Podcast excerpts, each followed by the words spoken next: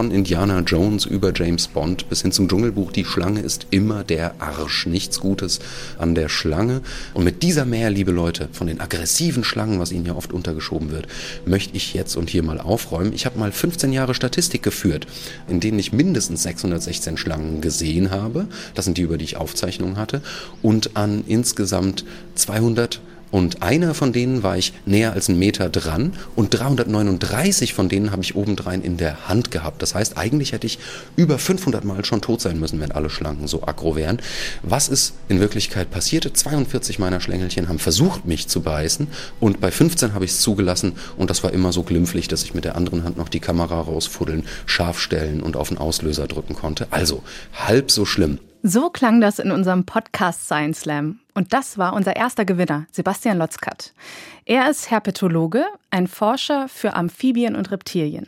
Ich muss mich immer ein bisschen konzentrieren bei Herpetologe, weil es gibt auch Hepatologie. Da geht es allerdings um die Leber und die Gallenblase. Herpetologie, das kommt von Herpeton aus dem Altgriechischen. Da geht es um Kriechtiere. Und wir haben Sebastian, wie versprochen, also besucht. Er arbeitet seit vier Jahren im Naturkundemuseum Stuttgart und unser Besuch war um einiges anders, als wir das eigentlich gedacht hätten. Mhm. Wir haben uns, glaube ich, ein bisschen was anderes vorgestellt. Es war aber am Ende eine unheimlich herzliche und total schöne Aufnahme. Also Toll ich habe es richtig genossen. Ähm, Sebastian hat sich sehr viel Zeit genommen und was ich auch total, total spannend fand, es ging ja nicht nur um Schlangen. Synapsen. Ein Wissenschaftspodcast von NDR Info. Herzlich willkommen zu dieser ganz besonderen Folge. Ich bin Corinna Hennig. Und ich bin Maja Bachtjarowitsch. Ihr kennt unseren Science Slam. Das ist ein Format, das ihr hier auf diesem Kanal jede zweite Woche hören könnt, also im Wechsel mit den regulären Synapsenfolgen. Heute ist allerdings einiges anders als sonst. Wir haben Sebastian gemeinsam besucht. Kurz zur Erklärung, die Science Slams gibt es ja immer als Staffel. Sechs Slammerinnen und Slammer treten gegeneinander an. Sie tragen da möglichst verständlich und bestenfalls auch noch lustig ihre Forschung vor. Und am Ende jeder Staffel könnt ihr abstimmen. Wer gewinnt, den besuchen wir und machen eine Sonderfolge, so wie jetzt, zur Person und auch zur Forschung. Genau. Und Corinna, dich hört man ja eigentlich nicht. Du bist ja immer. Normalerweise bin ich hinter den Kulissen genau, als auf Redakteurin. Der, auf der anderen Seite des Mikrofons. Jetzt waren wir zusammen da und haben Sebastian besucht. Ähm, er konnte sich also in Staffel 1 des Science Slams durchsetzen mit seinem ja, Liebesbrief an die Schlangen dieser Welt. Ich glaube, so kann man das mhm. eigentlich ganz gut nennen.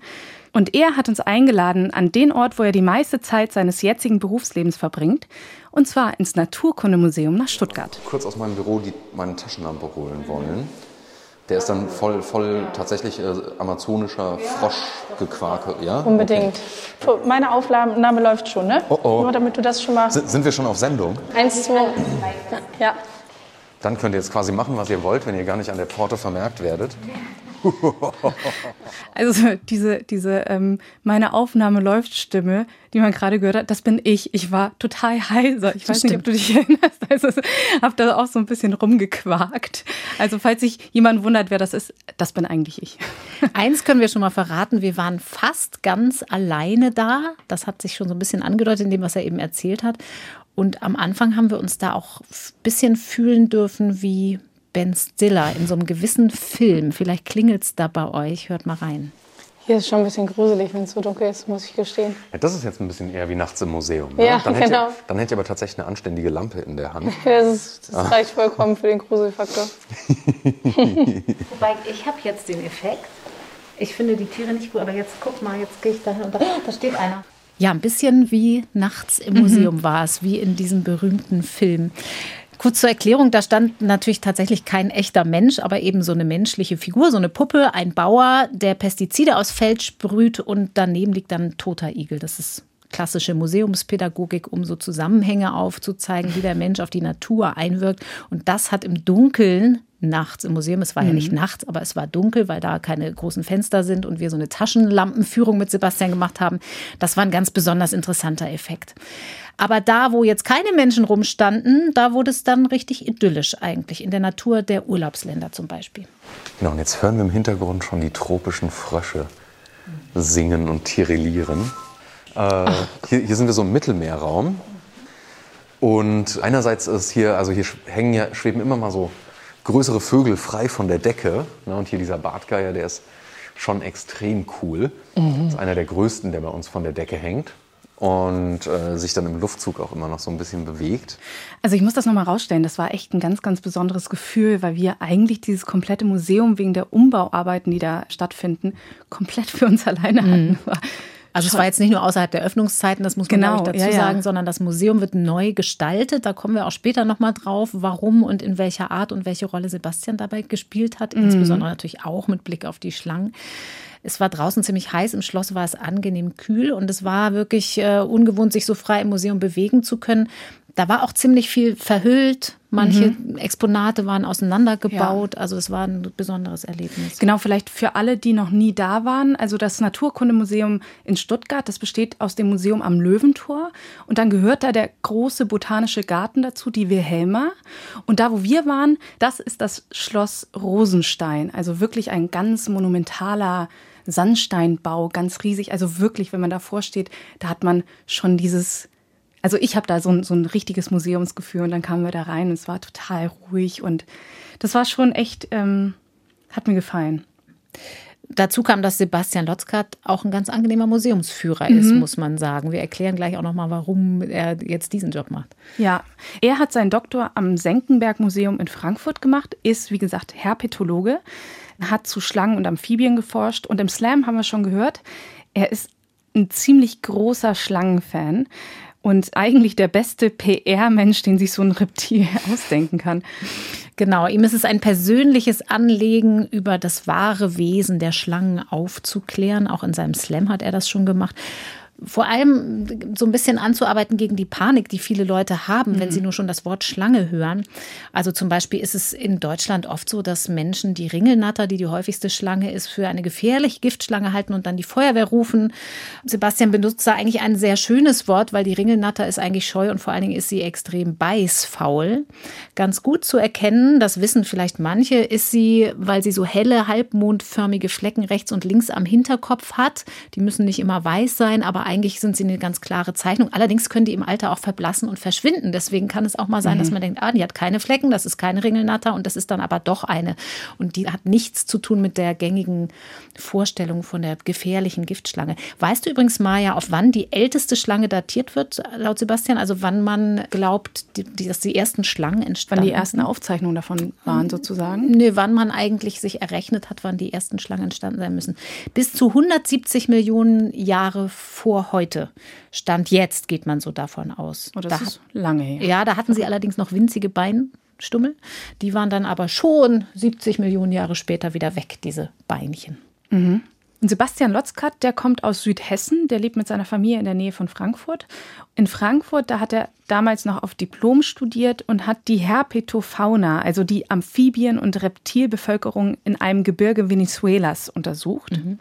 Für seine Dissertation ist er dann nach Panama gegangen und dann hat er eine sehr große Begeisterung gefunden für das Naturkundemuseum in Stuttgart. Da ist er seit 2018. Und er arbeitet da so gerne, hat er erzählt, dass er in Kauf nimmt, regelmäßig zu pendeln. Also mhm. Frankfurt, Stuttgart ist schon relativ weiter weg. Genau, eine Weile. Und das macht er aber gerne. Und er ist jetzt gerade auch hauptsächlich mit zuständig für die Wissenskommunikation des Museums trägt aber auch zum Beispiel eine Verantwortlichkeit, was diesen Umbau da angeht. Mhm. Museumspädagogik, die mhm. Darstellung der Tiere, die Vermittlung, das ist natürlich auch Wissenschaftskommunikation, gehört ja auch dazu. Darum passt das ganz gut, weil Sebastian Lotzkat ist wirklich leidenschaftlicher Slammer zum Teil gewesen, kann man fast sagen. Das war ganz lustig. In, Im Vorgespräch haben wir in der Sonne vor dem Museum gesessen und dann habe ich ihn gefragt, wie oft hast du denn früher so einen Slam gemacht? So einmal im Jahr. Und da hat er ganz trocken gelacht und meinte so eher einmal im Monat. Jetzt hat er aber Familie und eben diesen festen Job da und da passt das auch gar nicht mehr so richtig rein und darum hat er die Bühne ein bisschen mehr frei gemacht für äh, Nachwuchstalente im Slam, in der Slam-Szene würde man vielleicht sagen. Hier bei uns geht es jetzt aber auch zum Beispiel um die Tiere, die er gesammelt, bestimmt und beobachtet hat, so in seiner Karriere als Herpetologe. Mhm. Und als wir da waren, da ging es ja wirklich um alles Mögliche, um viele verschiedene Tiere, um alles, was da so an Wissenschaft an so einem Museum dranhängt, aber natürlich auch immer wieder um Schlangen. Genau. Lass doch jetzt mal anfangen und alle mitnehmen auf den Rundgang, den wir da gemacht genau. haben. Genau. Vieles war beispielhaft für das, was Museumspädagogik so ausmacht und damit auch für Wissenschaftskommunikation. Vor allem war für uns auch ganz interessant, welche Aspekte normalerweise bei so einem Museumsbesuch oft so ein bisschen im Dunkeln bleiben. Und das ist dann auch wieder beispielhaft für das Wissen, was wir über Schlangen haben. Also man kommt durch die große Säulenhalle von Schloss Rosenstein rein ins Schloss. Da sieht man dann schon die Umgestaltung, konnten wir zumindest sehen. Ein Teil der Sammlung war bisher in so ganz klassischer Systematik, lehrbuchmäßig abgehandelt, Gruppe für Gruppe, Art für Art. Sebastian selbst sagt, es ist ein bisschen altbacken, ist natürlich aber auch hilfreich mhm. in der Vermittlung manchmal, wenn man halt bestimmte Gattungen durchnimmt, dass man die so ganz strukturiert sich anguckt. Aber was ganz bemerkenswert ist, es gibt wirklich wenig Raum für die wirbellosen Tiere im Vergleich mit großen Säugetieren zum Beispiel. Und das schmerzt einen Herpetologen wie Sebastian natürlich ganz gewaltig. Vor allem, wenn man die Dimensionen bedenkt, wie sie draußen in der echten Welt sind. Er hat das ganz schön zusammengefasst. Hier sind wir jetzt bei mir. Ne? Das ist der kleine Raum, der meinen Amphibien und Reptilien hier zugestanden wird. Die müssen sich zusammen mit den Fischen, ne, also die ganzen kaltblütigen, die niederen in Anführungsstrichen Wirbeltiere, die müssen sich hier mit den ganzen Wirbellosen, den Pflanzen und den Pilzen ähm, quasi diesen Raum hier teilen. Ne? Also nur mal, um es in, in Perspektive zu rücken. Von etwa anderthalb Millionen heute bekannten Tierarten sind ungefähr 1,4 Millionen, weit mehr, nee, sind fast alle hier in diesem Raum abgehandelt. Ne? Also die Gruppen, zu denen fast alle dieser anderthalb grob gepeilt Millionen bekannten äh, Tierarten, heute lebenden bekannten auf Arten 20 Meter wie gehören, sind, sind, nee, sind hier in diesem ganzen Raum, ne? also von den Wirbellosen bis hierher. Und die beiden Räume, die jetzt noch kommen, oder die drei Räume, die jetzt noch kommen in der Systematik, erstmal die Vögel, pff, schlappe 11.000 Arten, wenn man großzügig zählt, die Säugetiere, so zwischen 6.000 und 7.000 bekannte Arten und als Speziteil der Säugetiere dann natürlich die Affen, wo wir dazu gehören, ne, die haben ihren eigenen Raum. Ähm, ne, also keine 18.000 Arten verteilt auf drei Räume und hier so 1,5 Millionen Arten in einen Raum gequetscht. Tja, und da merkt man auch Wirbellose, die scheinen in der breiten Öffentlichkeit kein großes Interesse zu wecken und sie werden häufig auch gerne mal vergessen. Zum Beispiel in einem sehr aktuellen Thema jetzt in der Klimakrise. Da ist die Rede von Bienen und Hummeln, aber selten von Kröten oder anderen Amphibien. Die und werden auch alle in einen Topf geschmissen, so ein bisschen. Richtig, ne? ja. Mhm. Und da nehmen Schlangen offenbar eine ganz besonders schlechte Stellung ein, weil die haben generell ja eigentlich einen verhältnismäßig schlechten Ruf. Mhm. Wie findest du Schlangen so? Ähm, um ehrlich zu sein, ich bin, ich finde sie okay. Ich finde sie jetzt nicht besonders cool, aber ich finde sie, also ich, ich renne nicht schreiend weg oder so. Mhm. Also ich finde sie nicht, nicht super angenehm, aber ja, das ist schon okay so. Da habe ich zu anderen Tieren andere Verhältnisse. Du? Das merken wir gleich noch. Äh, nee, ja, geht mir eigentlich ähnlich. Ich habe auch keine besondere Angst vor Schlangen. Ehrlich gesagt waren sie mir bisher ein bisschen egal, bis wir jetzt da auf dem Rundgang mhm. waren und echt faszinierende Sachen gelernt haben. Ich kenne aber Leute, ich habe jemanden ganz eng in der Familie, der hat wirklich, du musst eigentlich nur das Wort Schlange sagen, dann uh, gruselt es ihn ganz gewaltig. Vielleicht, um das mal einzuordnen, für alle, die Schlangen besonders gruselig finden. Für Panama zum Beispiel geht Sebastian Lotzgart in seiner Dissertation davon aus, dass es 148 Schlangenarten gibt, obwohl das Land nur ein Fünftel so groß ist wie Deutschland. Hier bei uns gibt es aber nur, weißt du es noch, wie viele? Ja, eine Handvoll oder so. Sechs Arten, ja, sechs, ein halbes Dutzend, das ist echt nicht viel. Wir wollten von Sebastian wissen, was du eben schon angedeutet hast, alle reden von Insekten, vom mhm. großen Bienensterben. Wie geht es denn aber eigentlich den Schlangen? Und er hat uns Folgendes gesagt. Ja, alle gucken auf Insekten, stimmt. Tatsächlich geht es den Schlangen dieser Welt auch beschissen. Ja, und zwar ähm, einerseits aus ähnlichen, andererseits auch aus noch speziellen Gründen. Schlangen haben, wie alle Organismen auf dieser Welt, das große, riesengroße Problem der Lebensraumzerstörung. Na, also ein großer Teil der Erdoberfläche ist von uns Menschen überformt, weil natürliche Lebensräume eben Siedlungs- und Verkehrflächen, vor allem aber landwirtschaftlich genutzten Flächen weichen mussten. Dann haben Schlangen das Problem, äh, was speziell sie in ihrer Eigenschaft als Top-Prädatoren haben. Ja, Schlangen stehen in den Nahrungsketten in allen Lebensräumen, wo es Schlangen gibt, stehen Schlangen relativ weit oben. Also Schlangen fressen keine Pflanzen, Schlangen fressen Tiere. Und die fressen gerne auch Tiere, die schon andere Tiere gefressen haben. Man hat ja festgestellt, dass Umweltgifte, die von uns Menschen in die Natur eingebracht wurden, die Eigenschaft haben, sich innerhalb der Nahrungsketten nach oben hin anzureichern. Na, weil äh, jemand, der Pflanzenfresser frisst, der muss so und so viele Pflanzenfresser fressen, nimmt all deren Pflanzenschutzmittel mit auf. Und jemand, der Pflanzenfresserfresser frisst, der muss so und so viel Pflanzenfresserfresser fressen, um satt zu werden und nimmt dann also das geballte Umweltgift von x Pflanzenfressern mal x Pflanzenfresserfressern auf und so weiter. Ne? Das heißt also, je weiter du oben in der Nahrungskette stehst, umso geballter kriegst du diese Gifte ab. So, und dann haben Schlangen noch ein weiteres Problem. Äh, und das ist die direkte Verfolgung durch uns Menschen. Ne? Mhm. Schlangen haben ein schlechtes Image, weil sie in der Bibel der Teufel sind. Und das ist weiterhin auch hier in Mitteleuropa und auch in Deutschland so, dass viele Menschen Schlangen als Gefahr wahrnehmen. In aller Regel beruht das auf Unwissenheit, dass man wenig bis gar nichts über Schlangen weiß. Man hat mal gehört, also man weiß natürlich, da gibt es giftige und gefährliche Arten. Hat vielleicht auch schon mal gehört, dass es hier bei uns die Kreuzotter gibt, die ja auch giftig ist. Uiuiui. Und da ist dann schnell mal alles, was keine Beine hat. Eine Kreuzotter. Ne? Also da leiden nicht nur Schlangen, sondern auch bei uns zu Hause ganz konkret Blindschleichen drunter. Mhm. Dass sie von fürsorglichen Mitmenschen, die ihre Lieben beschützen wollen, einfach mal präventiv getötet werden. Also in der christlichen Religion, da ist die Schlange die Gegenspielerin, mhm. also sie verführt ja raus aus dem Paradies. Aber auch vorher schon hatte die Schlange eine sehr geheimnisvolle und mystische Rolle in Naturreligionen zum Beispiel. Das hat auch Sebastian gesagt, auch aus seinen Erfahrungen aus Mittelamerika erzählt. Und in vielen Ländern dieser Erde ist es wohl auch noch eine Heldentat, eine Schlange getötet zu haben. Gerade aus, aus diesem Beweggrund, dass man seine Familie oder irgendwen geschützt hat vor dem gefährlichen Tier. Mittelamerika zum Beispiel. Genau, ja. Vor allem auch da, wo er für seine Doktorarbeit unterwegs war. Und auch hier ist es ja häufig so, dass man absolut gar keine Ahnung von Schlangen hat. Also ich habe, glaube ich, in Deutschland noch nie eine Schlange gesehen. Ich bin noch nie einer begegnet.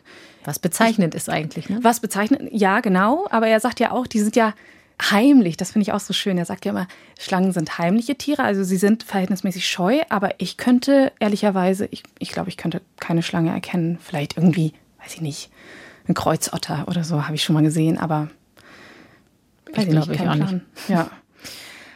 Also den Schlangen geht es schlecht, wie Sebastian sagt, beschissen wörtliches Zitat. Mhm. Nicht nur wegen der Klimakrise und wegen der Umweltzerstörung, sondern es kommt eben immer auch noch die Haltung der Menschen dazu, den Schlangen gegenüber. Er hat uns von einem wissenschaftlichen Projekt erzählt, das in Kolumbien mit viel Aufwand mal versucht hat abzuschätzen, zu modellieren, wie viele Schlangen pro Jahr eigentlich überfahren werden. Da gab es schon Zahlen und die haben das dann nochmal mit äh, Beobachtung und Auszählung sehr kleinteilig versucht zu verifizieren und haben dann festgestellt, sie kommen auf fünf 15 bis 20 Millionen überfahrene Schlangen pro Jahr. Ja, das ist, un das ist schon wahnsinnig viel. viel. Ja.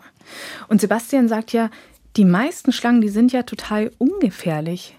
Und deswegen hat er ja auch dieses starke Motiv aufzuklären, weil es in Deutschland einfach fast keine giftigen Schlangen gibt. Also weltweit sind vier von fünf Schlangenarten ungefährlich. Und in Deutschland gibt es sechs Schlangenarten mhm. tatsächlich. Die Blindschleiche, zur Erinnerung, ist ja keine Schlange, die zählt nicht dazu. Und von diesen sechs Schlangen sind, wie du gesagt hast, eben nur zwei giftig. Das ist die Aspisviper und die Kreuzotter. Auch die haben kein superpotentes Gift, das in kürzester Zeit lebensgefährlich wird. Übrigens hat Sebastian auch davon geschwärmt, dass in der vorpommerschen Boddenlandschaft auf dem Dars für aufmerksame Beobachter ein super Gebiet ist, um Kreuzottern zu sehen. Also wohlgemerkt, wir beide haben noch keine, doch ich habe schon mal eine Schlange gesehen, aber du sagtest gerade, du hast eigentlich noch keine ich, bewusst gesehen. Und ich war erst, ich war erst auf dem Dars. Und aber du bist nicht auf die Suche gegangen. Nee, genau, genau, der natürlich Punkt. nicht. Also der Vollständigkeit halber vielleicht nochmal, in Deutschland, wie gesagt, gibt es sechs Schlangenarten und außer den beiden Giftschlangen sind das noch vier Nattern. Die Schlingnatter, die Eskulapnatter, die Würfel Würfelnatter und die Ringelnatter. Allesamt sehr schöne Namen, finde ich. Mhm. Weißt du, was ich nicht so ganz nachvollziehen konnte mhm. ähm, von Sebastian? Ja. Ich verstehe seine Begeisterung für Schlangen, aber er hat auch gesagt, er findet die niedlich. Das, das ist irgendwie da. Ja, eine bestimmte Art, hat er gesagt, findet er tatsächlich ja. niedlich. Ich hab, er, er hat auch ein Buch geschrieben ja über Schlangen, das den gleichen Titel trägt wie sein Slam, Keine Bange vor der Schlange. Ich habe das nochmal durchgelesen und da ist ein Bild drin von der Schlange, die er meint. Er meint nämlich die Schneckennatter. Und diese Schlange sieht tatsächlich irgendwie so ein bisschen aus wie eine Comicfigur. Also das, was funktioniert, ich weiß schon, was er meint, wenn er sagt niedlich, ist ja, tatsächlich, die hat ein bisschen Kindchenschema. Mit viel, mit viel Fantasie. Naja, die hat so einen richtigen Kopf, also der sich so ein bisschen abhebt vom Hals. Runde, große Augen und ein kleines Gesicht. Also tatsächlich genau das, was bei Babykatzen auch funktioniert, so ein bisschen. Für mich hat es so ein bisschen erinnert, diese, diese Schneckennatter, so ein bisschen an das Faultier Sid aus dem Film Ice Age. Ist vielleicht ein bisschen weit hergeholt, aber irgendwie guckt sie schon so leicht cartoonhaft. Also schon ein bisschen lustig. Ich glaube, ich weiß ein bisschen, was er meint. Aber äh, wobei man kann eigentlich gar nicht wirklich ganz genau sagen, wie viele Schlangen es überhaupt gibt. Also 3600 Schlangenarten, so findet sich in der Literatur, sind bekannt. Manchmal ist auch von 4000 die Rede. Das ist dann auch sicherlich ein bisschen eine Frage, zu welchem Zeitpunkt man guckt. Es werden ja in der Tierwelt immer wieder neue Arten entdeckt, aber die Gesamtzahl der einzelnen Exemplare, dass man die nicht kennt, das ist eigentlich fast das größere Problem und das liegt in der Natur der Schlange selbst. Nochmal zurückkommen auf deine Erwähnung, dass du nie eine mhm. Schlange gesehen hast. Sebastian hat das ganz gut erklärt. Dass die Bestände an Schlangen deutlich zurückgehen, das ist anzunehmen und zu erwarten. Tatsächlich wissen wir das in den allermeisten Fällen noch mhm. gar nicht sicher, weil Schlangen eben so heimliche Tiere sind. Ne? Schlangen sind schwer nachzuweisen. Es gibt ganz wenige Ausnahmen von Schlangen, wo ganze Populationen, hunderte, tausende Tiere gemeinsam überwintern in irgendwelchen Verstecken unter der Erde. Und wenn die dann alle rauskommen im Frühjahr, dann kannst du dich hinstellen und kannst sie alle einsacken und kannst alles zählen, was du in den Sack tust und nachher lässt du sie alle wieder frei. Aber bei den allermeisten Schlangen geht das tatsächlich nicht. Da haben wir keine Möglichkeit, belastbare Aussagen über die Populationsgrößen zu treffen. Und selbst wenn wir jetzt welche entwickeln, fehlen uns die Zahlen aus der Vergangenheit. Und ich kenne ganz wenige Studien, die sich trauen, in wissenschaftlichen Studien, auf wissenschaftlicher Basis, mit einem wissenschaftlichen Anspruch, Aussagen zu treffen, dass Populationen zunehmen oder abnehmen. Da hat Sebastian auch erzählt von einer Forscherin, die hat in einem Nationalpark in Panama wirklich krasse Fleißarbeit geleistet. Und zwar hat sie eine sogenannte standardisierte Begehung gemacht. Das heißt, sie hat sich an einen Ort gestellt, hat immer die gleiche Zeiteinheit gehabt, die gleiche Wegstrecke be betrachtet und hat da mal gezählt, gemessen, gewogen über mehrere Jahre. Und aufgrund ihrer Forschung kann man annehmen, dass dort, und zwar genau dort an dieser bestimmten Stelle, bestimmte Schlangenarten drastisch zurückgegangen sind. Beziehungsweise korrekterweise muss man ja sagen, dass sie dort drastisch weniger gefunden werden. Das sagt Sebastian. Und mit anderen Daten zusammen können die Wissenschaftlerinnen und Wissenschaftler davon ausgehen, dass diese Population dort schrumpft und die Tiere, die übrig sind, die sind in einem schlechteren Zustand. Mhm. So ein Indikator eigentlich für vieles andere. Genau. man kann es trotzdem natürlich jetzt nicht einfach so auf andere Arten, auf andere Populationen übertragen. Richtig, da muss man nochmal eng in, in diesem Rahmen bleiben. Also es geht wirklich um diese eine Stelle, um diese Aussage, dass man sie weniger sieht und dass die, die man sieht, dass sie eine schlechtere Verfassung haben. Und Sebastian arbeitet ehrenamtlich als Kartierer für Amphibien und Reptilien landesweit. Das heißt, das ist so ein Citizen Science Projekt. Projekt. Mhm. Und da geht es um ein Rasterquadrat von 25 Quadratmetern. In der Nähe von Stuttgart, muss man sagen. Genau. wir sind jetzt nicht mehr in Panama. Richtig. Wir sind wieder in Deutschland. Das ist auch ums Eck vom Naturkundemuseum. Das ist gar nicht so weit weg. Also er fährt da irgendwie vor oder nach der Arbeit immer mit dem Rad hin. Und Sebastian hat zwei dieser Quadrate, beziehungsweise dieser Bereiche.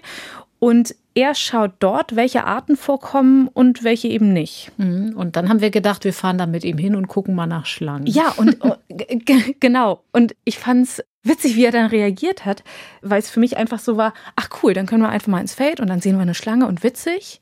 Sebastian hat bisher in zwei Jahren noch keine einzige Schlange dort gesichtet. Mhm. Also keine einzige. Und es gab eine Zeitspanne davor, in der das auch gemacht wurde. Das ging, glaube ich, vier, fünf Jahre. Und da gab es nur eine einzige Sichtung. Und da sagt Sebastian, es gibt mehr als genug Habitate für diese Schlangen, aber Schlangen lassen sich halt nicht blicken. Weil sie scheu sind. Genau. Aber woanders hat er schon viele Tiere gesammelt. Genau, bei der Doktorarbeit zum Beispiel. Mhm. mhm. Und das finde ich auch spannend, der kann die auch selbst präparieren.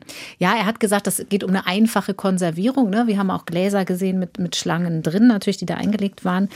Aber was für uns auch besonders spannend war, erinnerst du dich, er hat sehr viel über Präparatoren erzählt. Ja. Also das ist ja ein eigener Berufsstand.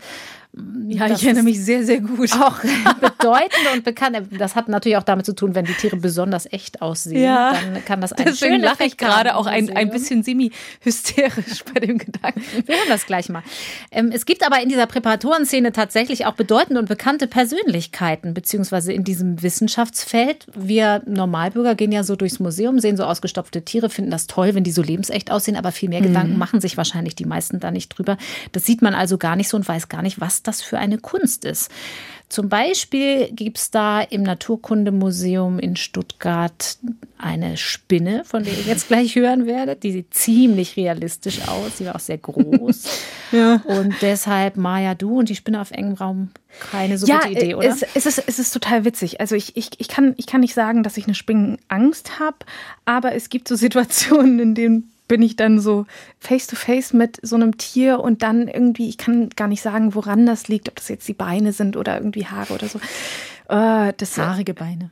Haarige Beine, uh, der, dann erwischt mich das so ein bisschen. Und erst recht, wenn man irgendwie in einem stockdusteren Museum da halt irgendwie rumläuft und keine 20 Zentimeter vor sich gucken kann. Und dann kommt man ums Eck und dann ist eine Vitrine mit, einem, mit einer Spinne, die so groß ist wie ein mittelgroßer Hund. Also, uh. So eine Spinne war da. Lass mal reinhören, warum die so besonders war. Das ist ein gigantisch geiles Exponat. Ja, das, ist, das, ist, das hat auf jeden in, Fall schon die Größe eines kleinen Beagles. In, in Hamburg. Äh, da, da, ich weiß, genau. ich weiß, aber das ist, die, ja, die aber das ist echt. In, in, in Hamburg, oh äh, da, da, lebt und arbeitet äh, eine Designerin namens Julia Stöß. Und die hat sich darauf spezialisiert, solche mehrfach, also zig bis hundertfach vergrößerten Modelle von ja, Insekten und äh, Gliederfüßern, könnte man sagen, hauptsächlich. Ne? Also Insekten und Spinnentiere macht die hauptsächlich mhm. herzustellen. Und die macht das auf allerhöchstem Niveau. Also die ist da in der obersten Weltliga.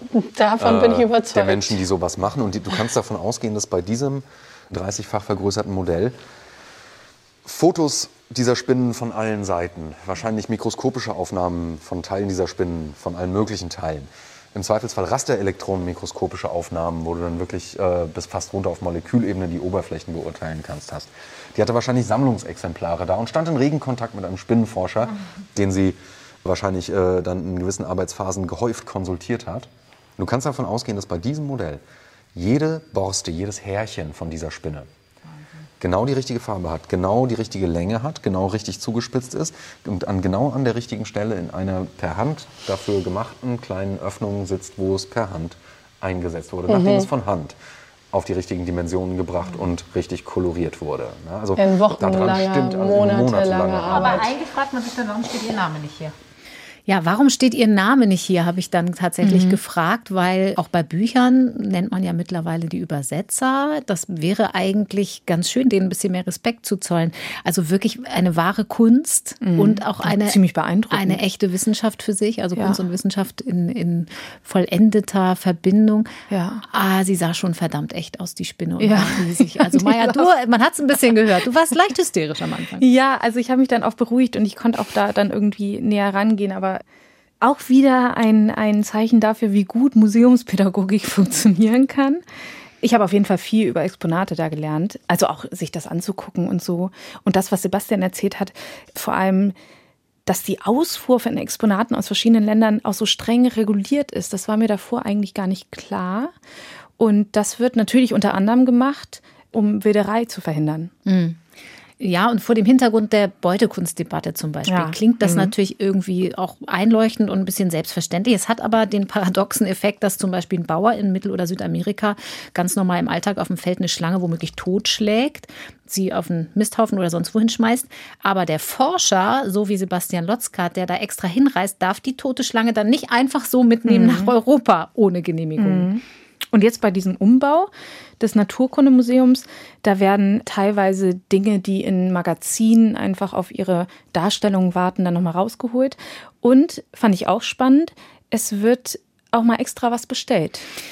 Ja, zum Beispiel ein Wanderalbatros. Der ist vielleicht jetzt schon im Museum angekommen. Die Aufnahme ist ja schon ein bisschen was her, die wir gemacht haben. Aber damals hatten sie ihn auf jeden Fall bestellt und er war schon auf dem Weg. Das ist, Wanderalbatros ist der größte Seevogel nach Spannbreite und der ist tot gefunden worden in der Antarktis oder genauer in Südgeorgien im Rahmen des British Bird Survey in einer Seevögelbrutkolonie und den haben Sebastian und sein Team tatsächlich bestellt. Also sie haben den Kollegen dort vor Ort, die diese Vögelbeobachtungen machen, gesagt, wenn ihr mal einen Wanderalbatros habt, der hier verstirbt, wir hätten den gern und der kommt jetzt ins Stuttgarter Museum.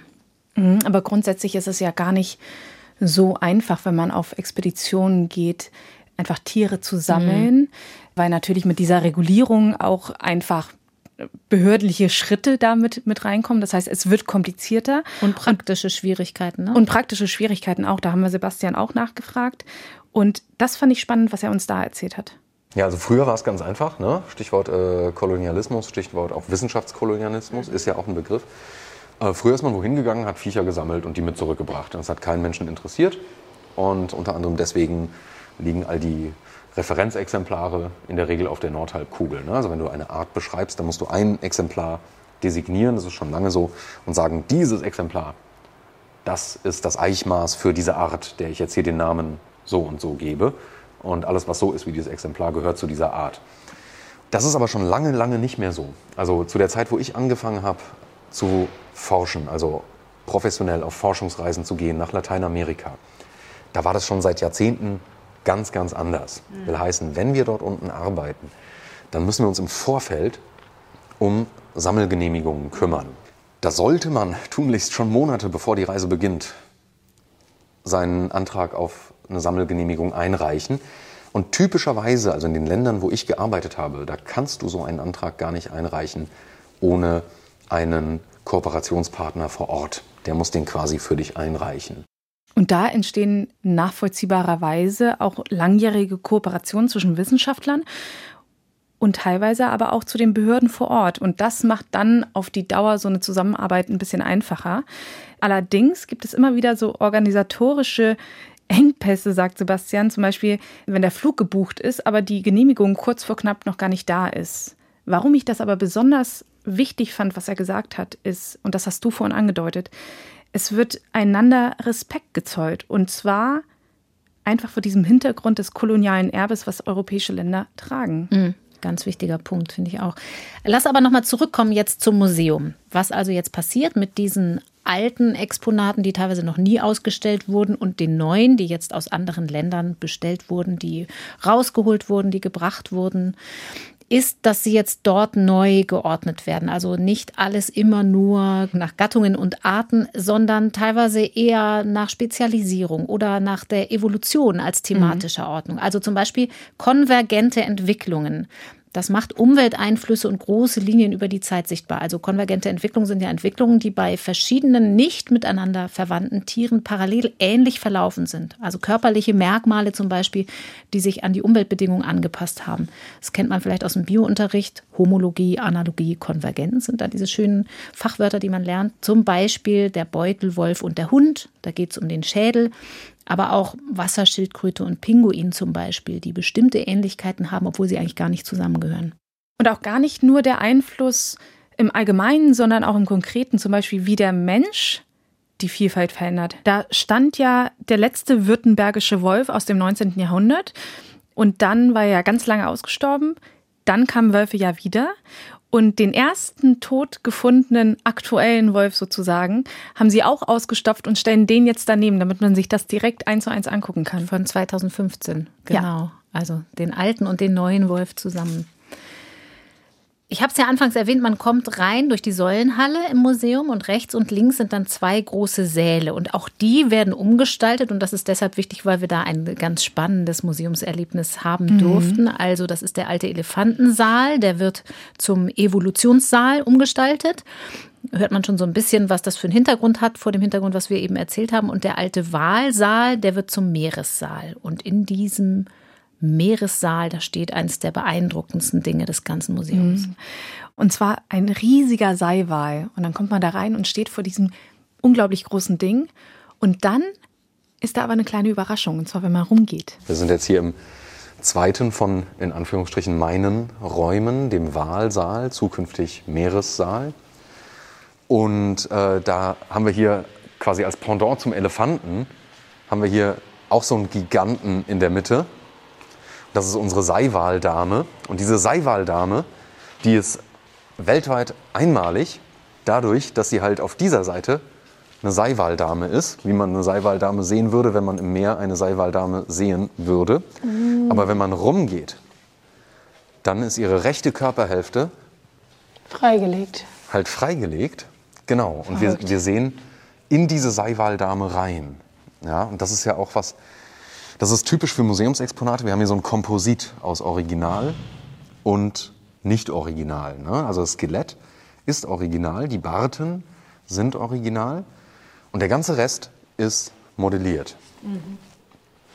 Und genau, das ist eins von unseren Prunkstücken schlechthin. Also es, ne, jedes Museum hat ja so, sag ich mal so, so Top-Exponate, so Unique Selling mhm. Points, wie man heute sagen würde, so Alleinstellungsmerkmale. Und das ist tatsächlich eins davon, wenn nicht das Alleinstellungsmerkmal von Schloss Rosenstein. Unter anderem dadurch, dass es halt so einzigartig ist in dieser Form. Ja, dass du da dieses Originalskelett hast, was auf der einen Seite, äh, also die eine Hälfte halt ergänzt ist, um alle Weichstrukturen, die nachgebildet sind. Und tatsächlich hing die bis zum 5. Dezember 2021 um 180 Grad gedreht. Also für alle, an denen noch nicht mal so eine Seiwaldame zufällig im Meer vorbeigeschwommen ist. Diese hier ist 13 Meter lang, also ein ganz schöner Kavenzmann, würde man vielleicht sagen, in der Seefahrersprache. Tatsächlich war sie eben noch vor knapp einem Jahr im Museum andersrum zu sehen. Man kam rein und hätte dann gleich die offene Seite gesehen. Das ist natürlich jetzt irgendwie viel spannender. Das Museum hat sogar einen kleinen YouTube-Film dazu gemacht, einen Stop-Motion-Film dazu, wie aufwendig das war, das Ganze zu drehen. Und bei dieser Seiwaldame, da hatten wir unseren echten Nachts im Museum-Effekt. Wir durften nämlich heimlich mal anfassen. Hört mal. Die Barten sehen aus wie Vogelfedern. Das finde ich echt lustig. Mhm. Ja, aber komm, wir können ja, können ja, jetzt hier mal was machen, was wir sonst eigentlich nicht so machen können. Mal ganz vorsichtig hier runterkommt. Also bitte seid vorsichtig, Ladies. Mhm. Ja. Und ganz vorsichtig vielleicht eine anfassen.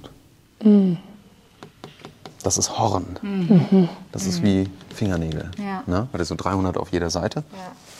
Ach, ich habe mir die früher immer wie so einen weichen Schwabbelvorhang ich vorgestellt. Auch, von so Bildern. Schwabbelvorhang ist echt ja. eine gute Beschreibung. Aber das ist halt das ist oh. hartes Zeug. Und dann sind wir ja aber in die linke Schlosshälfte rübergegangen und haben da uns Lebensräume der Erde angeguckt. Und da war auch der Lieblingsraum von Sebastian. Hier gab es natürlich auch wieder Schlangen. Und der klang super spannend. Wir hören mal rein. Wir sind hier im Regenwaldsaal, wo wir in drei großen Vitrinen drei Regenwälder von drei Kontinenten nachgestellt haben. Und mein absoluter Favorite, wie könnte es anders sein, äh, als jemand, der schon bald zwei Jahre in den lateinamerikanischen Tropen verbracht hat, professionellerweise. Hier so ein winzig kleiner Ausschnitt aus einem amazonischen Regenwald, wo mir jedes Mal das Herz aufgeht, weil natürlich sind auch hier die Tiere dichter gedrängt, als man sie jetzt wirklich in diesem Regenwald vorfinden würde. Aber mir geht hier das Herz auf, weil ich fast jeden, der hier drin ist, schon mal persönlich live und in mhm. Farbe in der Natur erlebt habe. Vielleicht nicht genau die Spezies, na, das kann man in vielen Fällen ja gar nicht genau sagen, ob jetzt dieser Frosch Spezies AB oder Spezies AC ist, aber zumindest die Gattung. Also da sind dann zum Beispiel zig verschiedene Frösche auf einem Haufen, über 40. Aber Sebastian Lotzkat sagt, das ist wirklich realistisch. Das ist nicht nur so ein Museumseffekt, eine Vitrine oder ein Diorama voll, sondern in Venezuela zum Beispiel, im südamerikanischen Tieflandregenwald, da hat Sebastian eben auch Frösche dokumentiert, gezählt, gefangen. Und er sagt, ein gutes Dutzend in so einer kleinen Pfütze ist auch in der Natur völlig normal. Und dieser Raum, in dem wir uns jetzt gerade befinden, ist auch der mit den meisten Schlangen im Museum. 44 gibt es insgesamt und neun davon sind in diesem Regenwaldsaal. Wir haben da zum Beispiel auch so ein bisschen das Ich sehe was, was du nicht siehst Spiel gespielt. Ähm, das macht Sebastian eigentlich besonders gern auch mit Kindern, wenn sie ins Museum kommen. Also da hinten zwischen den Brettwurzeln von diesem Urwaldriesen hier, da liegt schön schwarz-weiß-rot geringelt eine Korallenschlange. Und zwar ist es eine echte Korallenschlange, also eine sehr giftige Giftnatter aus der gleichen Familie wie Kobras und Mambas und auch die Seeschlangen. die halt äh, mit ihrer Warnfärbung quasi, ne, mit dieser kontrastreichen Ringelfärbung darauf hinweist, hallo, hier bin ich. Denk mal drüber nach, warum ich dir das so offen auf die Nase binden kann. Tatsächlich ist es so, also diese Korallenschlangen, die es in über 50 Arten in Lateinamerika gibt, die haben ein extrem potentes Nervengift. Will heißen, selbst wenn man da nach einem Biss ins Krankenhaus kommt, hat man immer noch roundabout so eine 50-50 Chance, daran zu sterben. Ne? Da setzt dann diese Giftwirkung auf systemischer Ebene, also den ganzen Körper betreffend, die setzt dann typischerweise ganz plötzlich ein, aber dann von 0 auf 100 zu einem unvorhersehbaren Zeitpunkt. Und ab diesem Moment kann man nicht mehr atmen. Das heißt, wenn man künstlich beatmet werden kann, dann überlebt man das. Dann kann man das überleben. Wenn nicht, dann erstickt man. So einfach ist es. Ja, man kann tatsächlich einen Patienten durch künstliche Beatmung über die Dauer der Giftwirkung hinweg retten. Einfach nur dadurch.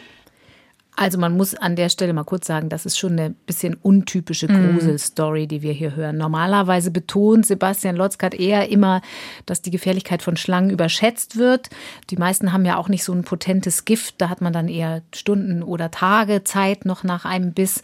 Bei den Potenten immerhin noch Minuten und nicht Sekunden meistens zumindest. Und nochmal, Schlangen beißen ja nicht einfach so. Sie suchen nicht die Gesellschaft der Menschen, sondern das ist immer eine Verteidigungsreaktion. Das Gute an diesen Korallenschlangen ist, weswegen ich mir wegen denen niemals richtig Sorgen gemacht habe bei meiner äh, Forschung im Wald oder sonst wo, die sind extrem scheu. Die sind nachtaktiv, die sind extrem scheu. Die sind am liebsten auch nachts unter irgendwas drunter. Ich habe tatsächlich extrem wenige echte Korallenschlangen gesehen in meiner ganzen Zeit in Lateinamerika. Was ich haufenweise gesehen habe, sind sogenannte falsche Korallenschlangen, also ungiftige oder nur ganz schwachgiftige Schlangen, na, die so Maximum so einen Effekt wie ein Wespenstich verursachen würden, die halt in ihrer Färbung dieses kontrastreiche bunte Ringelmuster von diesen echten Korallenschlangen nachahmen. Und da gibt es tatsächlich viel mehr von diesen Nachahmerinnen, als es Originale gibt. Ja.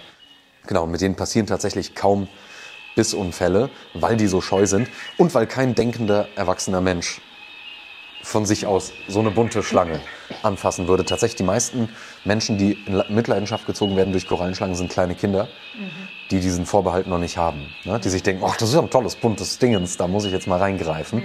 Nein, muss man aber auch sagen, Kinder, zumindest bei uns in Europa, in Deutschland ja. vor allen Dingen, begegnen jetzt nicht ständig irgendwelchen hochgiftigen Schlangen. Es gibt sie aber. Es gibt auch die ähm, besonders gefährlichen Würgeschlangen. Das sind jetzt keine nur Gruselmärchen, die über 200 Kilo schwere Anaconda, die acht bis neun Meter lang sind. Das gibt es natürlich schon. Es gibt sehr giftige Schlangen, aber die greifen meistens ja an, wenn sie sich gefährdet fühlen. Aber trotzdem, gerade wo wir jetzt an diesem Punkt sind, wo es dann doch um die gefährlichen Situationen Situationen geht, in denen es auch einfach keine gute Idee ist, zu denken, man könnte so eine Schlange einfach erschlagen, man könnte sich gegen sie wehren. Wenn ich jetzt an die Menschen denke, die eine totale Schlangenphobie haben, die ich wie gesagt auch persönlich kenne, kann man ja auch ketzerisch fragen, braucht man Schlangen eigentlich überhaupt? Ja, aber lass uns da doch einmal nochmal den Blick aufs große Ganze werfen. Mhm. Die Forscherin, von der Sebastian erzählt hat, die im Nationalpark in Panama diese Schlangen untersucht hatte, sie hatte ja festgestellt, dass die Population schrumpft und schwächer wird. Und dabei hat sie dann aber auch beobachtet, dass die Schlangen offenbar sehr darunter litten, dass ein bestimmter Pilz die Froschpopulation stark dezimiert hat. Genau, das ging ja auch relativ groß durch die wissenschaftlichen Schlagzeilen. Dieser Chytridpilz ist das eine bestimmte Sorte davon. Und die Froschpopulation leidet darüber hinaus sowieso schon unter dem Rückgang von Insekten. Also da sehen wir schon in Ansätzen, da ist eine Kaskade in Gang. Und da kommen wir dann unterm Strich wieder zu dem Punkt, es hängt einfach alles miteinander zusammen. Es ist ein Ökosystem. Und das hat Sebastian auch nochmal gut erklärt zwischen den 90ern und den Nullerjahren ist da so eine Welle von diesem Pilz von Costa Rica ausgehend quer durch Panama gerauscht und hat da wirklich ganze Populationen auf Null gesetzt oder fast auf Null gesetzt. Und dann gibt es halt auch weniger Schlangen. Ja. Und was das fürs Ökosystem als Ganzes bedeutet, Schlangen, die verschiedenen Arten von Schlangen, spielen in ihren Lebensräumen natürlich, so wie alle anderen Player auch, irgendeine Rolle. Na, das sind so Knotenpunkte in den natürlichen Netzwerken, Glieder der Nahrungskette oder Knoten im Nahrungsnetz, wie man es ja besser sagt, weil Nahrungsbeziehungen sind nicht linear, nur einer frisst nur einen, sondern ne, da frisst mhm. ja Die meisten fressen viele und werden von vielen gefressen. Und letzten Endes ist es immer das Gleiche. Ne? Also ob dir jetzt der Bestäuber fehlt und deswegen die Pflanzenart ein Problem kriegt oder der, der den Bestäuber gerne gefressen hätte und weil die Schlange dann irgendwann fehlt, was weiß ich, der Schlangenadler oder die andere Schlange, die diese Schlange gefressen hätte. Das ist äh, letzten Endes, funktionieren Ökosysteme so, wie sie funktionieren, weil viele Akteure da sind und ihren Job machen. Und wenn ein Akteur wegfällt, dann kann man das im Zweifelsfall verschmerzen. Ne? Das System als Ganzes besteht weiter. Aber es gibt so eine kritische Masse an wegfallenden Akteuren. Wenn die erreicht ist, dann ist Schicht im Schacht. Also auch wenn es für Schlangenfeinde schwer zu verstehen ist, es ist so, dass Schlangen wichtig sind im Ökosystem wie alle Elemente. Das ist bei Reptilien nicht immer gleich so einsichtig. Aber mal ein Beispiel. Wir haben im Zuge der Pandemie ja auch viel über Zoonosen gehört, also Krankheiten, die von Tieren am Ende auf die Menschen überspringen. Es gab zum Beispiel auch gerade erst eine Studie, die nahelegt, dass es einen Zusammenhang gibt zwischen dem Rückgang der Amphibien und Malaria weil wenn die Amphibien zurückgehen, die Mücken normalerweise fressen, dann nehmen Malaria verbreitende Mückenarten rapide zu. Und das hat Auswirkungen auf den Menschen natürlich.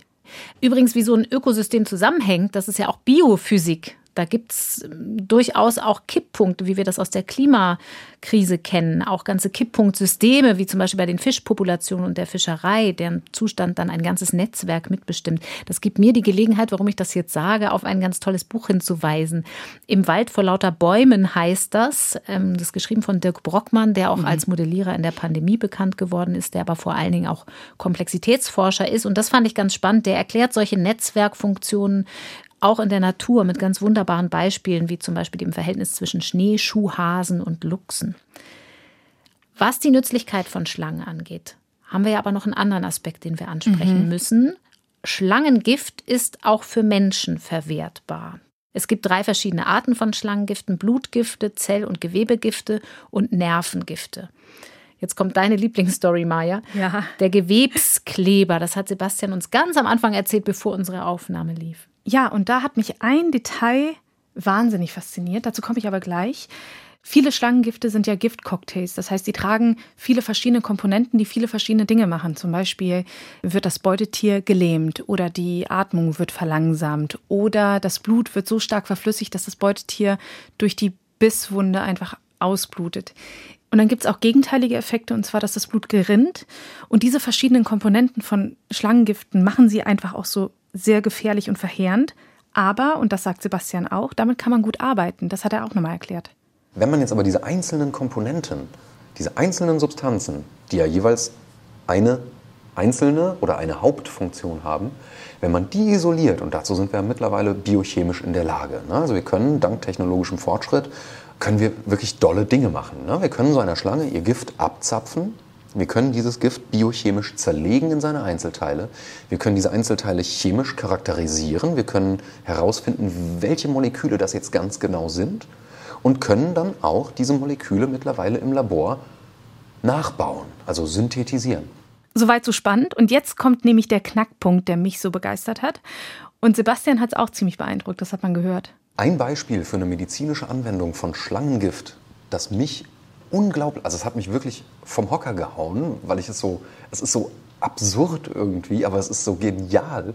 Das kommt aus Viperngift und zwar namentlich aus dem Gift äh, mittelamerikanischer oder lateinamerikanischer Lanzenottern. Das sind so die Giftschlangen, vor denen ich bei meiner Feldarbeit immer am meisten Respekt hatte. Bis zwei Meter lang, mehrere Zentimeter lange Giftzähne, super potentes Gift, was einen wirklich sich innerlich auflösen und von der Stelle her absterben und verfaulen lässt. Alles gleichzeitig, ganz herrlich. Ähm, und von solchen Lanzenottern hat man bestimmte Koagulantien, also das Blut verklumpen lassende Substanzen genommen und kann mit denen nun einen chirurgischen Zwei-Komponenten-Kleber herstellen. Will heißen, während einer Operation kann der Chirurg mit der Komponente aus dem Schlangengift und dem Blut des Patienten auf seinem OP-Tisch. Diesen zwei Komponentenkleber anrühren, um dann an Stellen, wo man eigentlich nähen müsste, wo man aber nicht nähen kann oder äh, ein Vernähen einer Wunde absolut nicht angebracht ist, also gerade ne, tief innen drin bei sensiblen Organen und so, kann der dann mit diesem zwei Komponentenkleber, mit dem Eigenblut des Patienten, also unter minimalem Einsatz von Fremdstoffen, quasi diese Gewebe zusammenkleben und muss dann gar nicht mehr nähen. Ja? Und irgendwann löst sich das dann von, von selber auf. Also das hat mich wirklich vom Hocker gehauen. Absolut verrückt, aber absolut genial. Ne? Schöne Anwendung von todbringendem Schlangengift. Und wenn wir jetzt nochmal zu unserem Rundgang zurückkommen, in diesen lauten Regenwaldsaal, da hing auch eine Boa Constrictor von der Decke. Mhm. Erinnerst du dich? Beeindruckend. Hat man gar nicht gesehen am Anfang und dann irgendwann war das so ein, ja, so ein, so ein Überraschungseffekt. Und äh, in diesem Raum waren ja viele Schlangen, neun Stück von 44 aus dem kompletten Museum. Und Sebastian hat uns auch erzählt, wie man Schlangen fängt. Da lagen nämlich auch so hypergiftige Korallenschlangen rum. Ja, man schleicht sich tatsächlich an, so wie man das sich ja eigentlich auch vorstellt.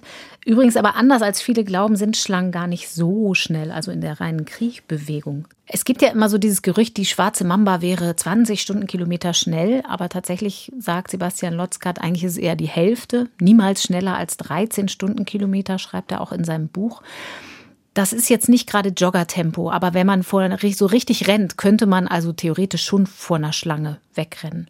Obwohl Schlangen echt eine faszinierende Muskulatur haben. Also die sehen ja, man denkt, so, so wie Würmer, die können nichts, aber nicht nur die Rippen und die Wirbel, sondern auch die einzelnen Schuppenbereiche sind durch die Muskulatur miteinander verbunden. Das ist eigentlich wirklich spannend.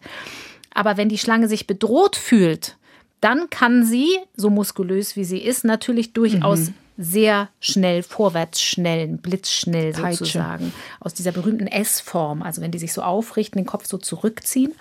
Und deshalb fanden wir gerade in dieser Vorstellung, die Schlangen sind ja auch teilweise so da dargestellt, äh, wollten wir natürlich gerne wissen, wie fängt man die tatsächlich? Wie sammelt man Schlangen ein als Forscher? Und das hat uns Sebastian auch erklärt. Wow. Also wenn man eine Korallenschlange sammeln möchte, sie also fangen muss, dann ist das ein relativ kompliziertes und sowieso natürlich sehr heikles Unterfangen. Ne? Also wir haben uns darauf geeinigt, wir haben es immer so gemacht, dass wir richtige Giftschlangen bei der Feldarbeit, solange sie noch leben, tunlichst nicht mit der Hand berühren. Also tunlichst nicht wirklich berühren. Tatsächlich lässt sich das in der Realität nicht immer ganz vermeiden. Einfach, ja, dafür sind die Korallenschlangen ein sehr gutes Beispiel. Korallenschlangen sind extrem nervös. Die haben einfach ein nervöses Temperament die zeichnen sich aus durch sehr abrupte, sehr schnelle Bewegungen.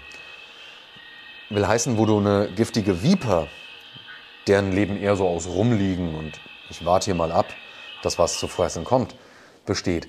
Die kannst du mit meinem Werkzeug der Wahl für Giftschlangen, dem Schlangenhaken, also so einer, bei mir einer teleskopierbaren Stange, wo am Ende halt so ein, so ein Haken dran ist, den kannst du einfach unter so eine Viper drunter führen und hebst die dann sanft mit so einem sanften Schwung vom Boden hoch. Und dann hängt die da oben und hält sich in der Regel fest, weil sie nicht runterfallen will.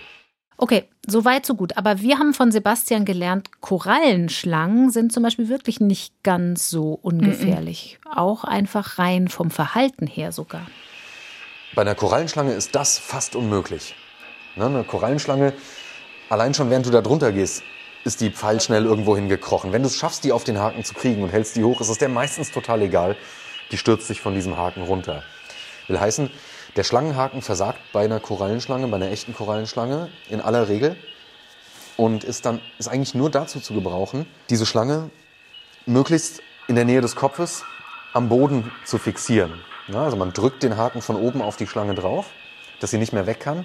Und am besten drückt man ihn direkt am Kopf auf sie drauf, dass sie mit diesem Kopf, wo ja die Giftzähne sitzen, das ist der gefährliche Teil an einer Giftschlange, keinen Aktionsradius mehr hat. Und dann lief das tatsächlich bei den Korallenschlangen, die wir lebend gefangen haben, in aller Regel so, dass wir, womit auch immer, eben den Kopf fixiert haben und dass dann einer von uns auserkoren wurde, die Schlange, wie man das ja auch aus Film und Fernsehen kennt, ne, direkt hinter dem Kopf sicher zu greifen um sie dann eben mit aller Vorsicht in einen blickdichten, ausbruchssicheren Beutel zu buxieren, wo es dann halt immer so, sag ich mal, ne, der, der spannende Moment ist, der Moment, wo du die Schlange loslässt. Mhm. Also idealerweise hast du die Schlange im Beutel, greifst von außen den Beutel und den Schlangenkopf mit der anderen Hand oder jemand anders macht das, so dass du diese Hand, wo die Schlange dran ist, schnell aus dem Beutel rausbekommst. Ja, und da hört man ganz deutlich, das ist nicht zum Nachahmen. Also Liebe das Kinder, wirklich, ja, ja. nicht zu Hause machen. also kein, ja, nicht auf die Idee kommen, Schlangen zu fangen. Nein, wie es ja sowieso so ist, dass die Tiere unter Naturschutz stehen teilweise, dass man Schlangen auch nicht einfach versuchen soll, totzuschlagen, selbst wenn es einem gelingt. Und was die hier machen, ist natürlich in einem professionellen Zusammenhang. Also wenn die Biologen losgehen, dann ist es wichtig, dass sie die Schlangen fangen, um sie bestimmen zu können, vermessen zu können, wiegen zu können, um überhaupt die Populationsgrößen einschätzen zu können. Also das ist natürlich im ganz professionalisierten wissenschaftlichen Bereich. Aber übrigens noch was, was ich interessant finde, es hält sich ja auch, so wie das Gerücht mit der schnellen schwarzen Mamba, hält sich ja auch immer das Gerücht, Schlangen könnten nicht hören. Mhm. Haben wir irgendwie haben auch Ohren. immer so gelernt. Ne? Sie haben natürlich Ohren, aber sie haben keine ja. außen sichtbaren Ohren. Und deshalb ist sogar die Sache mit der Flöte und dem Schlangenbeschwörer gar nicht so falsch. Also ich habe immer so gelernt, man kennt diese Schlangenbeschwörer-Flöte und die Schlange kommt raus, weil sie ihn hört aus dem Korb. Und dann habe ich irgendwann gelernt, naja, die kann das gar nicht hören, die reagiert nur auf die Bewegung ja, genau. der Flöte. Oder auf Schwingungen, wenn überhaupt. Ja, aber wieder ganz, ja, das mit den Schwingungen führt eigentlich schon auf die richtige, richtige Fährte. Also man muss sich anschleichen, sprechen, weil Schlangen eben eigentlich doch hören können. Und genau darüber haben wir natürlich auch mit Sebastian gesprochen. Also Schlangen können hören. Inzwischen wissen wir, dass Schlangen, auch wenn sie kein Außenohr haben, also keine Ohrenöffnung und kein Mittelohr, trotzdem ein gut funktionsfähiges Innenohr haben. Will mhm. heißen, Schlangen hören nicht nur Substratschall, also Schall, der über den Boden oder das Substrat, den Untergrund, worauf sie auch immer gerade liegen, kommt, Schlangen können tatsächlich auch Luftschall wahrnehmen. Der muss in bestimmten Frequenzen liegen, soweit ich weiß, ungefähr zwischen 100 Hertz und 1000 Hertz und muss natürlich eine gewisse Amplitude, also einen gewissen Schalldruck haben, damit er es schafft, das Gewebe, da wo bei uns ein Außenohr und ein Mittelohr wäre, halt derart in Schwingung zu versetzen, dass diese Schwingung beim Innenohr ankommt. Ja, also deswegen weiterhin gilt, wenn wir uns flüsternd unterhalten, dann kann die Schlange uns nicht hören. Aber wenn wir so normal reden, wenn ich so rede, dann wird jede Schlange im Umkreis von 10 Metern das wahrscheinlich mitbekommen.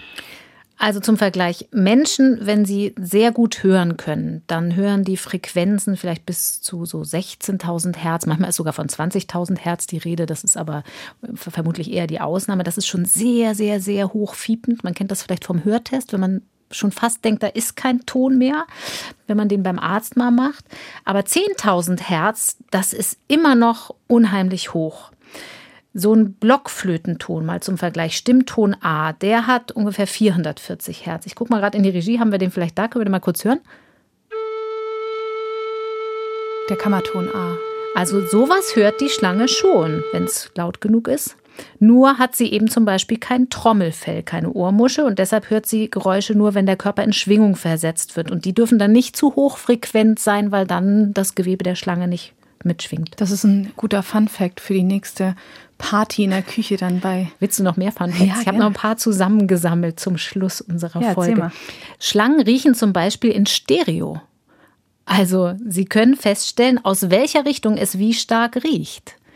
Das liegt daran, weil sie nämlich die Gerüche über die Zungenspitzen aufnehmen und diese gespaltene Zunge, mhm. diese äh, doppelzüngige Zunge, die die Schlange hat, die nimmt halt aus, aus zwei Richtungen Gerüche auf und von da werden sie dann über zwei Taschen im Gaumen identifiziert. Das ist das sogenannte Jakobsonsche Organ. Also die deckt dann diese beiden Zungenspitzen in die Taschen, um die Gerüche zu identifizieren. Und dann noch was Spannendes. Schlangen können ein halbes oder ganzes Jahr lang gar nichts fressen. Die kommen sehr, sehr lange ohne Nahrung aus. Das habe ich, hab ich schon mal gehört. Ja? Ja. Vielleicht auch auf einer, auf einer WG-Party irgendwann in der Küche um halb vier morgens. Was glaubst du denn, wie viele Mäuse braucht eine Kreuzotter so pro Jahr? Boah, so eine Kreuzotter. Also ich habe mich vorhin geoutet, dass ich keine erkannt hätte. Deswegen, ja, ähm, pff. Ist ja jetzt nicht so eine riesige Schlange, eine Kreuzotter. Aber. Ja, okay. Also eine, wie viele Mäuse eine Kreuzotter im pro Jahr, Jahr braucht. Pro Jahr. Also entweder ist es sowas Absurdes wie anderthalb oder 150. So dazwischen. Nur zehn. Das Ach, ist ja krass. aber auch weniger als eine Maus Im pro Kompletten? Monat. Also brauchen. Ich weiß nicht, ob sie vielleicht auch mehr fressen können. Der Rekord, schreibt Sebastian Lotzkat in seinem Buch, ist mal in Madagaskar wohl berichtet worden. Da hat eine Boa, die unter Beobachtung stand, ich glaube, sie war in Gefangenschaft, wohl vier Jahre lang keine Mahlzeit zu sich genommen. Das ist schon beeindruckend. Verrückt, ja. Und ein Vier Jahre lang? Ja. Und ein allerletztes Mal, ja, noch ein Fun Fact. Weißt du eigentlich, weil ich wusste das nicht, wie Schlangen sich vermehren? nee, das weiß ich tatsächlich nicht. Also es gibt schon den Geschlechtsakt. Ich wollte schon, schon immer wissen. Erzähl mal. so, gut, dass du das sagst.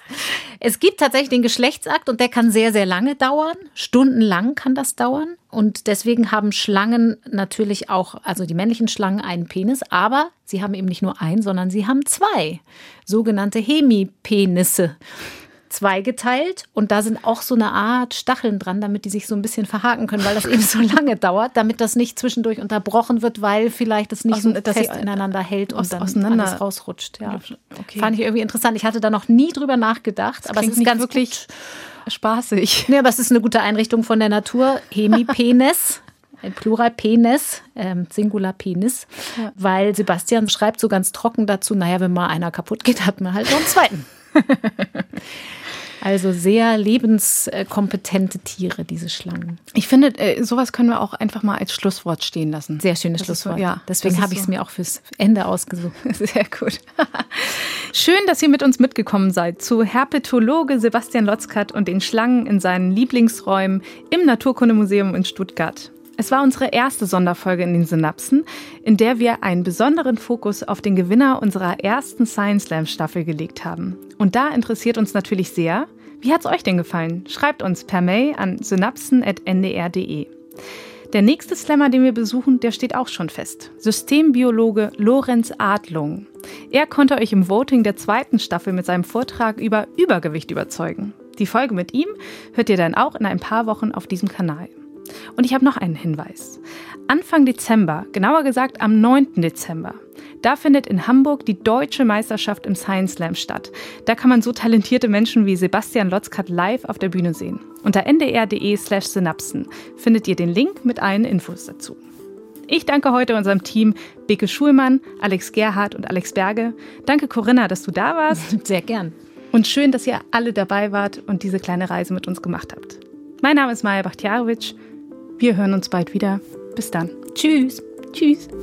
Synapsen. Ein Wissenschaftspodcast von NDR Info.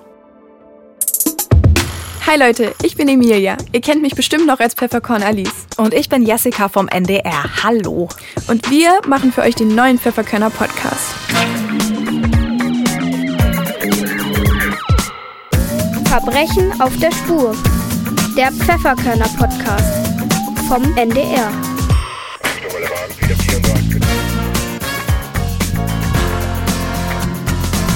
In diesem Podcast wollen wir keine Fälle lösen, sondern mal gucken, wie Polizeiarbeit wirklich funktioniert.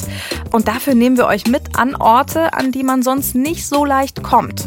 Wir haben zum Beispiel erlebt, wie Sprengstoffsuchhunde trainiert werden. Mit einem Polizeiboot waren wir auf Streife im Hamburger Hafen. Beim SEK Niedersachsen durften wir ein echt cooles Taktiktraining miterleben und haben hautnah mitgekriegt, wie die Polizei eine Geiselnahme beendet. Polizei! Auf den Boden! Runter auf den Boden! Mega aufregend. Wie überall, wo wir für diesen Podcast ermittelt haben. Wir waren auch noch in einem Jugendgefängnis, beim Zoll, haben bei der Reiterstaffel vorbeigeschaut und in einem kriminaltechnischen Labor. Stichwort DNA-Analyse per Kaugummiabdruck. Den Pfefferkönner Podcast findet ihr jetzt in der ARD Audiothek. Das ist die kostenlose Audio-App der ARD. Jeden Freitag eine neue Folge. Und damit ihr keine verpasst, den Podcast am besten gleich abonnieren. Wir freuen uns auf euch.